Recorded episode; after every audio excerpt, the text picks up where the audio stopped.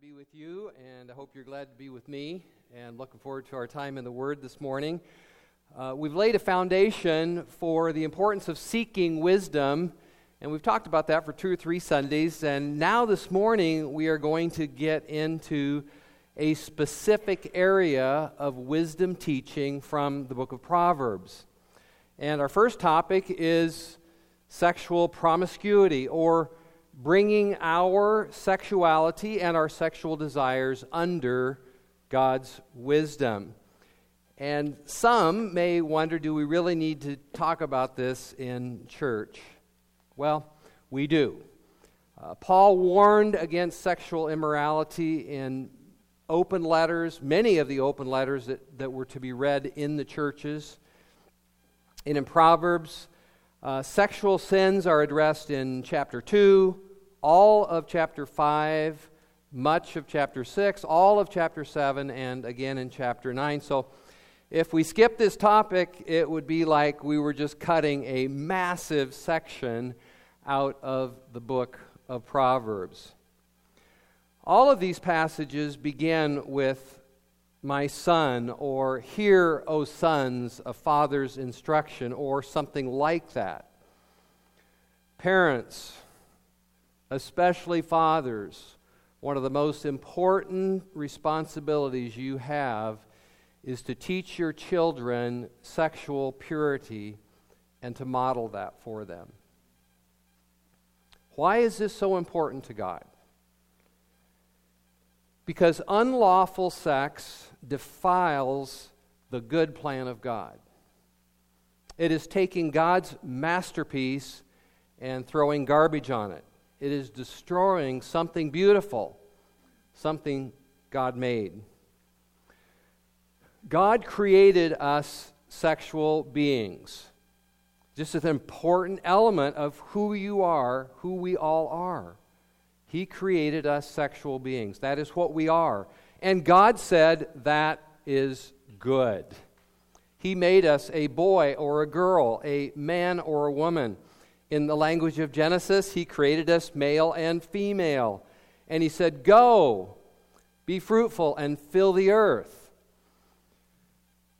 That means God designed us for sexual pleasure in marriage, and through the beauty of the sexual relationship, babies would be born, and the earth would be filled with people.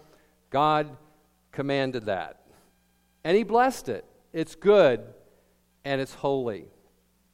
The scriptures all throughout confirm the goodness of this gift.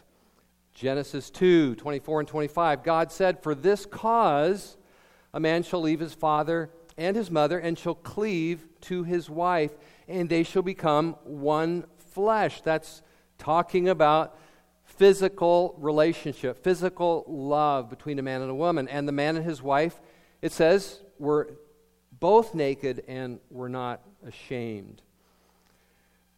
Here in our chapter this morning, chapter 5, uh, verse 18 through 20, says, Rejoice in the wife of your youth and be exhilarated always with her love.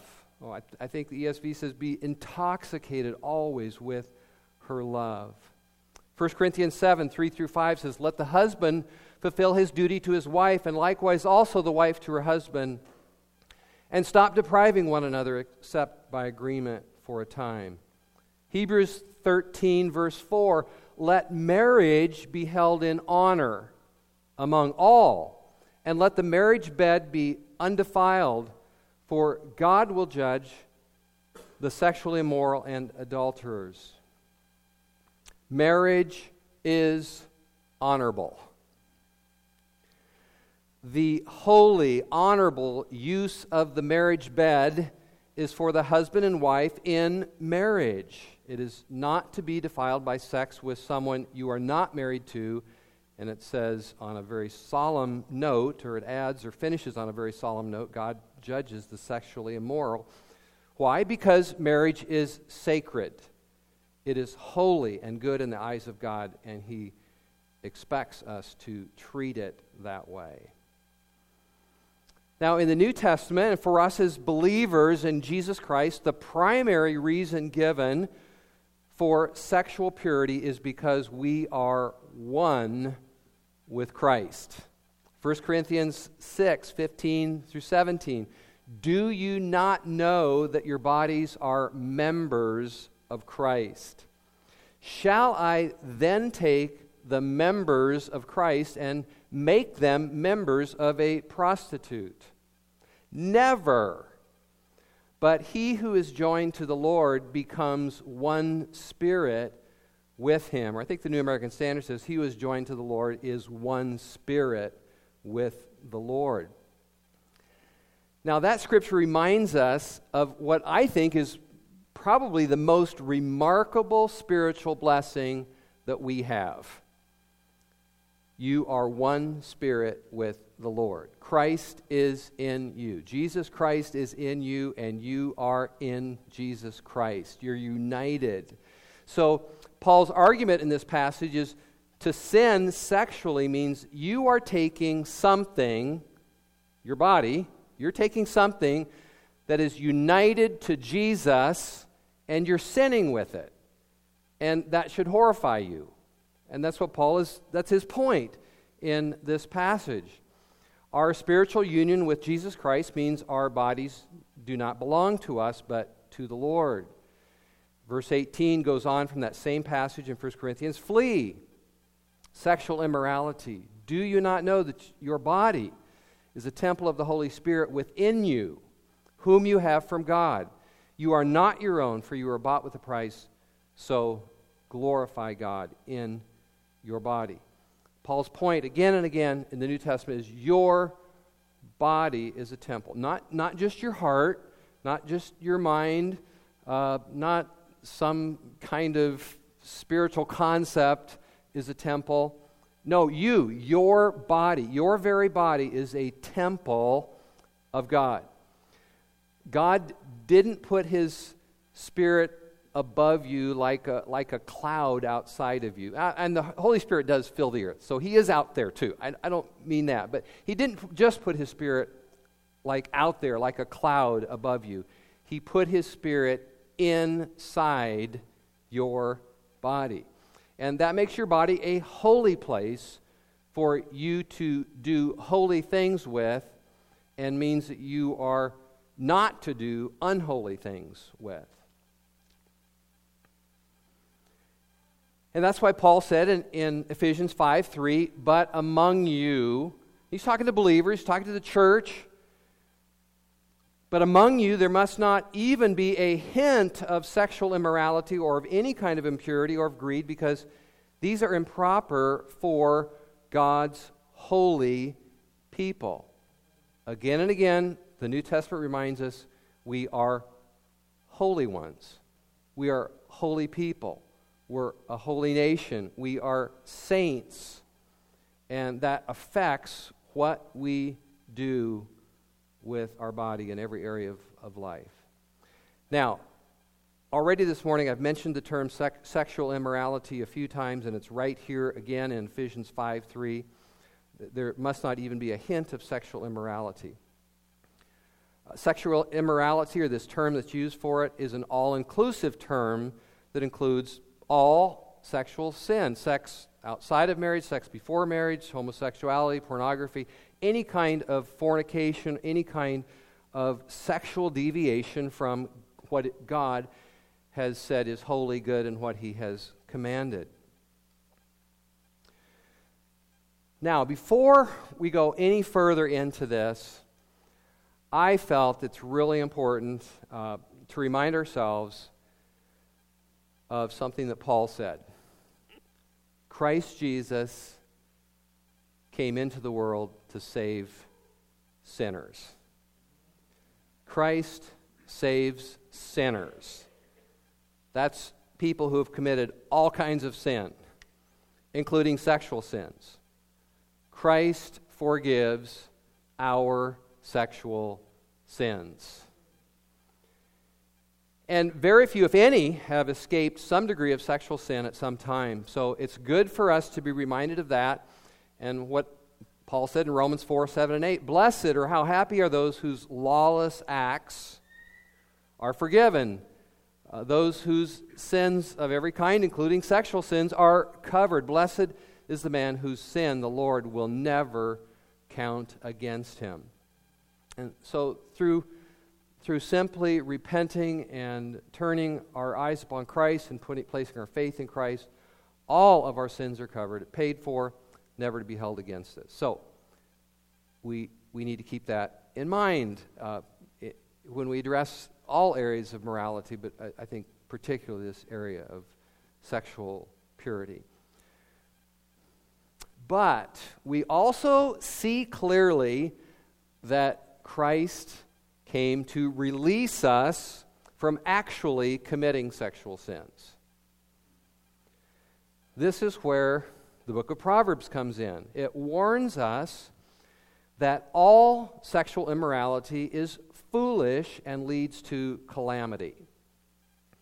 And it shows us the blessing and the safety, the, the happiness, the enjoyment of following God's wisdom for sexual purity. So this morning we're going to focus on uh, what I'm going to call Proverbs' strategy for dealing with sexual sin or sexual temptation. I'm going to focus a lot of this morning from chapter 5 that Lonnie read for us. But as with most of the topics that we get into in Proverbs, we will select a core passage, a group of X verses, and then we will draw other verses, other chapters, other scriptures from the book of Proverbs to, uh, that, that give additional input or instruction on that. The first strategy uh, for dealing with sexual temptation is to listen to God's word and highly value his instructions or commandments regarding this area of sexuality. And I'm going to come back to chapter 5 really quick because it says the same thing, but chapter 7, verses 1 through 5, puts it so beautifully, I, I've just got to put that right here. My son, keep my words and treasure up my commands within you. Keep my commandments and live.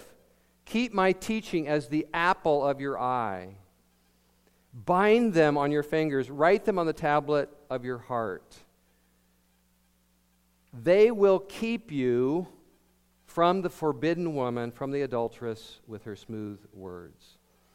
So the instruction here is uh, keep the Word of God, treasure it, uh, make it the apple of your eye, bind it around your fingers, uh, write, it, write it on the tablet of your heart, because this will keep you from stumbling into sexual sin with someone who is forbidden to you. Only the Word of God, loved and treasured within you, will protect you from sexual sin. Why?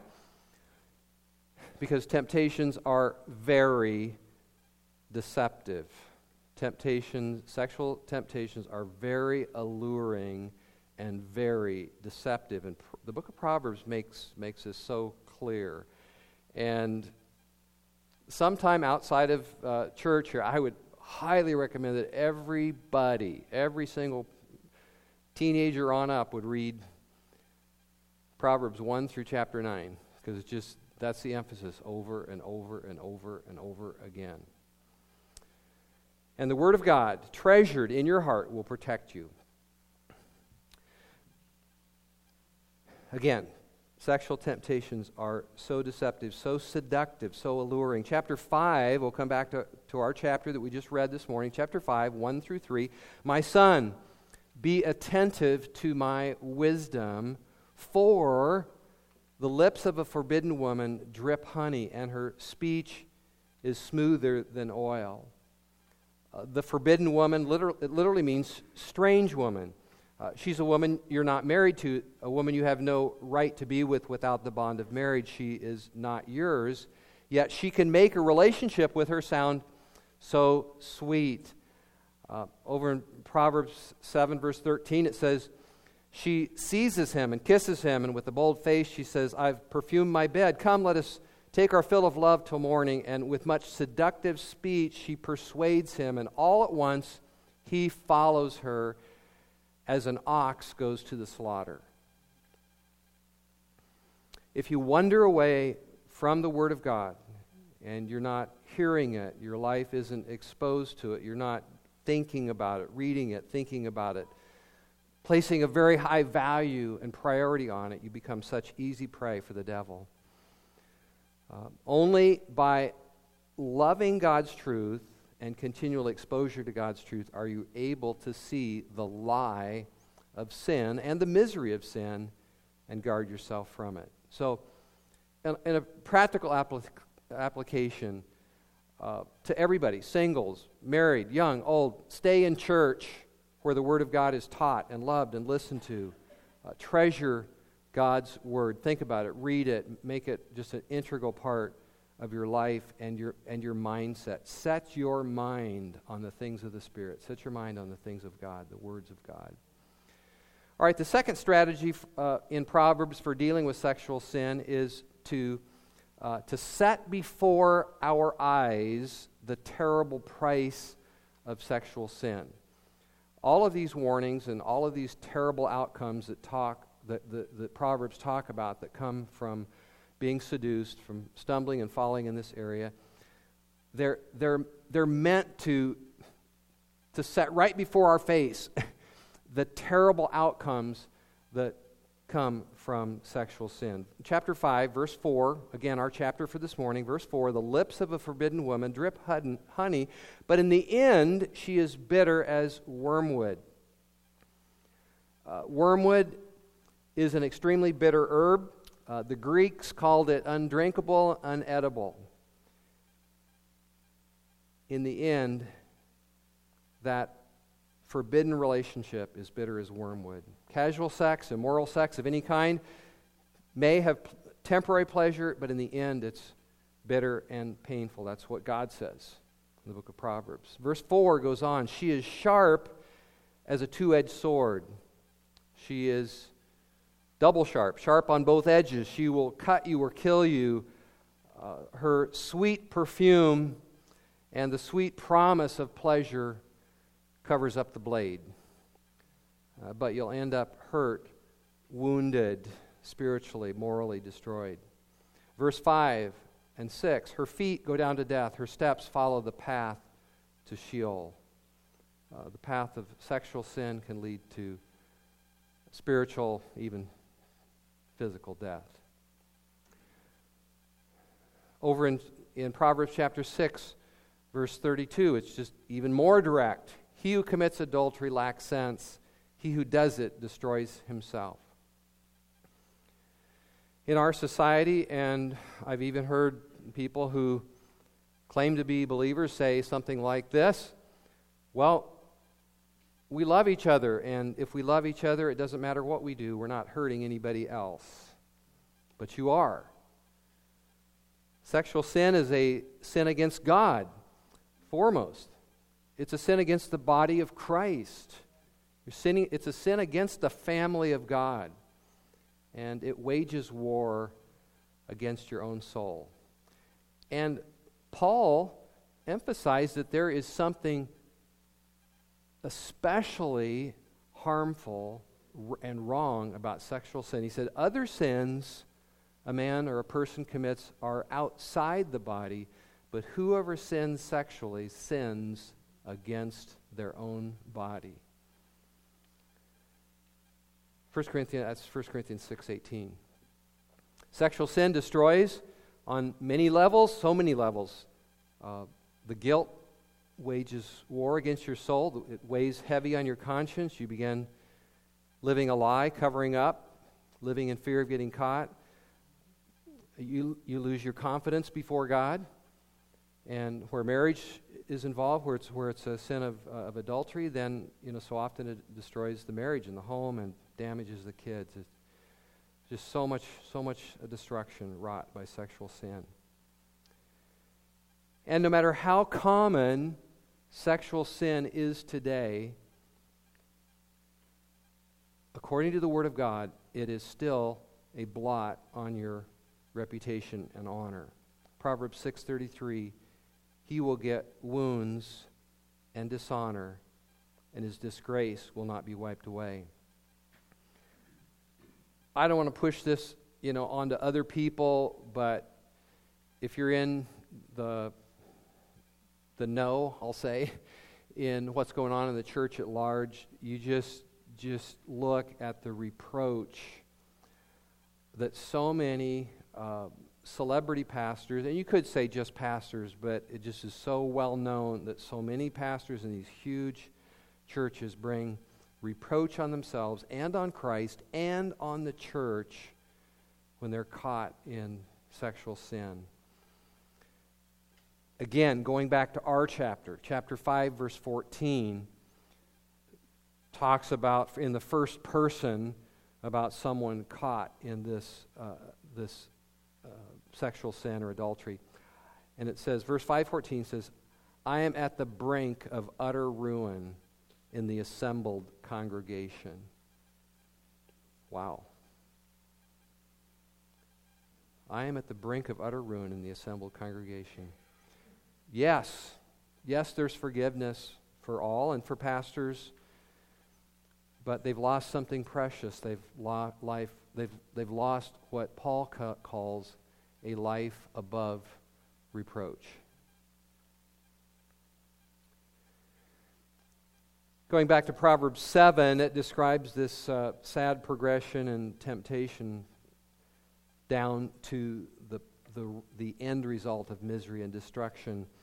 And in chapter 7, it's an incredibly eloquent passage uh, that, wow, I think if you read it, it would just uh, make you shudder and say, I don't ever want to do that. I don't ever want to fall into that sin. But in, the, in chapter 7, uh, wisdom, again, here, as we've seen earlier in Proverbs, earlier in Proverbs, wisdom is personified, and wisdom looks out the window of her house, and she sees a young man. And it says, she sees that this young man is lacking sense, and he's passing along the street near her corner. And behold, the strange woman, a woman, meets him dressed as a prostitute, wily of heart. She seizes him and kisses him, and with a bold face she says to him, Come, let, let us take our fill of love till morning. Which, with much seductive speech, she persuades him, with her smooth talk, she compels him. All at once, he follows her as an ox goes to the slaughter. He does not know that it will cost him his life. And then the very end uh, of this story in chapter 7, verses 26 and 27, says, gives, gives us Proverbs, or uh, God's really commentary on this. Many a victim she has laid low, and all her slain are a mighty throng. Her house is the way to Sheol, going down to the chambers of death. I don't know how God could make it any more clear that sexual sin is a bad thing and ends in misery and tragedy in so many ways. It is the lie of the devil that sexual sin is harmless. And God seeks to spare us from the heartache of sexual immorality by telling us the ugly or the terrible end results. The third strategy Proverbs gives us for dealing with sexual sin is to flee, uh, to run, to stay away. Uh, Proverbs 5, verse 8 Keep your way far from her, and do not go near the door of her house. Proverbs 7:25 O sons listen to me let not your heart Turn aside to her ways. Do not stray into her paths. Several, several years ago, I, I met with a, a young couple, and the husband, uh, the husband's habitual pornography was destroying their marriage. Uh, but it was clear from talking to him that he viewed it more as of just a problem. He did view it as a problem, but he viewed it as more of just a problem that he and his wife had to work through and live with. And, and they had for a long time, but she was at the end and said, This, this, this is destroying our home. And she, she's the one that actually forced the meeting and brought, brought her husband to me. So I said, So I said, if, because of his attitude toward this, I said, if you were raping women or robbing Casey's stores every night, would you expect me to tell you just to keep doing it, only try to do it less often? No. I said, go home and determine before God and your wife you will never look at it again. You died with Christ, and he who has died is freed from sin. Flee from this sin like you would flee from a building that is on fire. You can't get away from any sin by accommodating it, by hanging around it.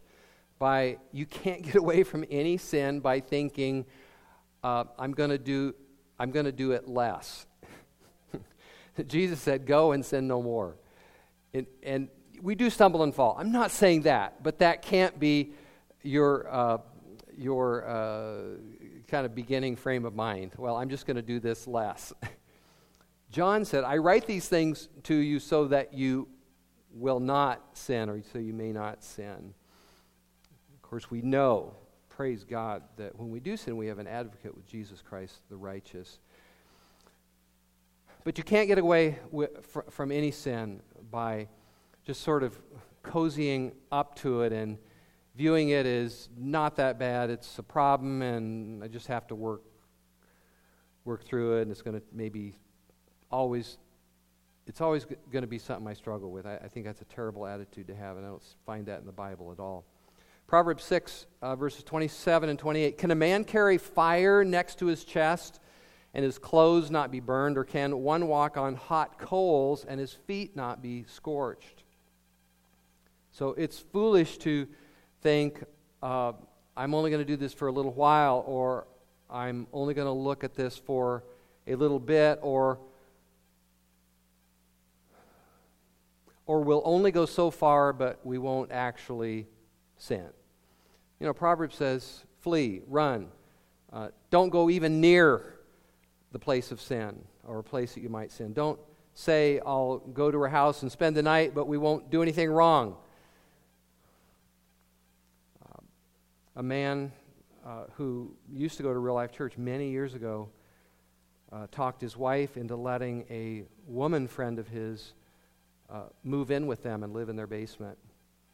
And that was very foolish. And he committed adultery with her, broke up his home, destroyed his relationship with his kids. Flee.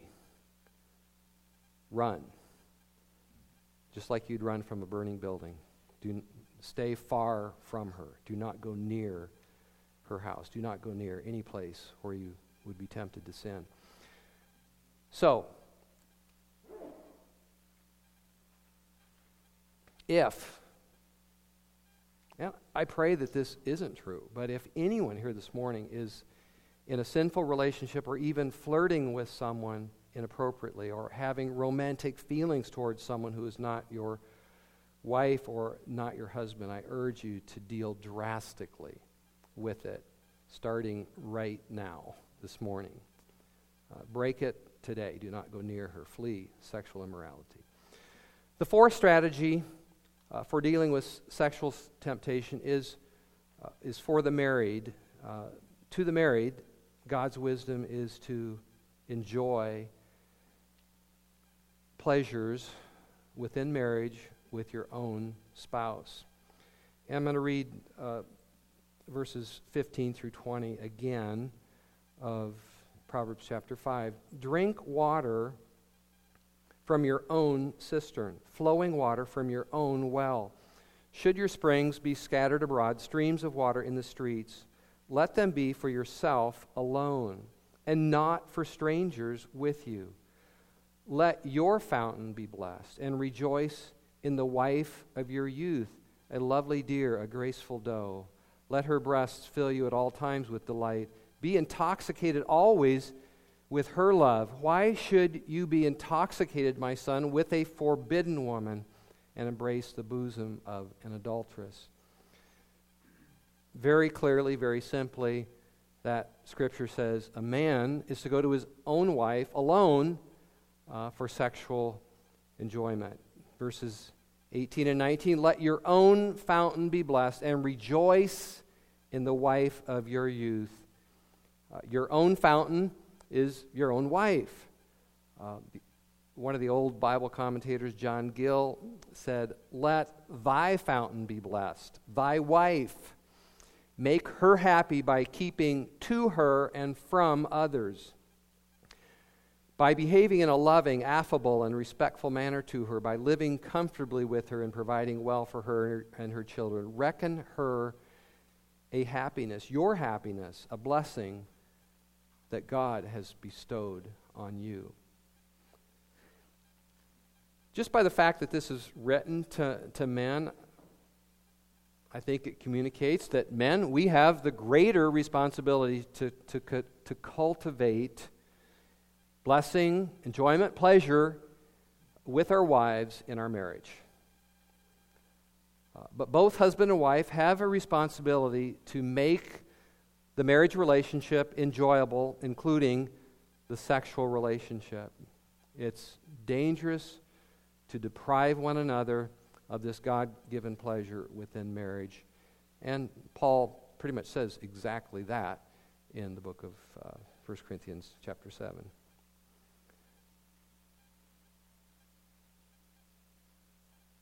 So, the big idea of chapter 5, if, there, if I could kind of just step back from what's written here, maybe look at a, at a, at a bigger principle that we see here. The bigger principle of chapter 5 is to fight against sexual sin by focusing on the legitimate pleasure in marriage that God has given to a husband and wife. So, how does this work for single people? Well, in a similar way, in a similar way, Paul reminded those with the gift of singleness that you have certain freedoms and pleasures. You have the, you have the freedom and the pleasure of undivided attention to the Lord. You can focus more single heartedly, single mindedly on knowing and enjoying and serving the Lord. Paul adds also that you'll have less trouble in this life as a single person. And so he encourages single people to, to focus on those things. So both married and single people fight the temptation of sexual sin by rejoicing in or focusing on the, the legitimate blessings and pleasures of your own God given situation. In other words, you, you look at and enjoy what God has given you. You don't turn your focus on things that are illegitimate for you in your, in your situation in life. And that brings me to what I'm going to say uh, is the ultimate safeguard for sexual temptation. And although this may not just come right out of chapter 5, it's the overall message of the Bible, and we see it clearly emphasized in the New Testament. So, the ultimate safeguard for sexual temptation is to know and enjoy God. There is nothing better in life than to have a sense that you are friends with God and are in joy fellowship with God. Nothing is better than his, his presence and to be filled with His Spirit. You know, peace with God is better than any pleasure life offers. Psalm 107 9. The Lord satisfies the longing soul and the hungry soul. He fills with good things. You know, the, the battle against sin, all sin, but this morning we're focused on sexual sin. The battle against sin is a battle over what we believe will give us joy, pleasure, and satisfaction. And when you truly believe that God will do that, it will set you free from, from going after that which is forbidden to you. People fall into sexual temptation because they're looking for something to fill up the empty places in their soul. They're looking for something to finally make them happy. And they turn so often to forbidden love and forbidden sex, but it, it doesn't work. There's temporary pleasure in sin, the Bible says, but it doesn't satisfy their hearts. Only Christ can satisfy your soul and make you whole. I think there's a song that says something like that, but it, that rhymes, but it's a good thing to remember. Only Jesus can satisfy your soul and make you whole. Uh, Jesus said, John 6:35, "I am the bread of life. Whoever comes to me shall not hunger, and whoever believes in me shall never thirst." That's that's where we go um, for true, deep heart satisfaction, and it it it um, helps us live lives free from stumbling into sin. So, the ultimate solution to all sin is to be filled with Jesus Christ. And the way that Jesus fills you is through the Holy Spirit. And that's why Paul said, Do not get drunk with wine, but be filled with the Spirit. Paul could have said, Do not commit sexual sin, but be filled with the Spirit. He could have put any sin in there. Don't do this, don't do that, but be filled with the Spirit. The big reason people fall into sexual sin, any sin, I believe is because they are not walking in and enjoying the infilling of God's Spirit. Galatians 5:16 I I say to you if you walk by the Spirit you will not carry out the desires of the flesh. A heart filled with the Spirit will be a heart guarded from sexual sin. All right, I want to close this morning by uh, reading a New Testament passage. It's, it's uh, from 1 Thessalonians 4 3 through 8. And this would be a great passage for all of us to know.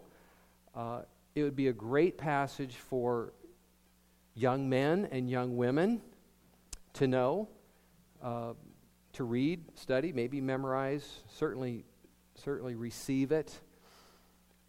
But it's for all of us. 1, Corinthians, or 1 Thessalonians 4 3 through 8. For it is God's will that you should be holy. You must abstain from sexual immorality.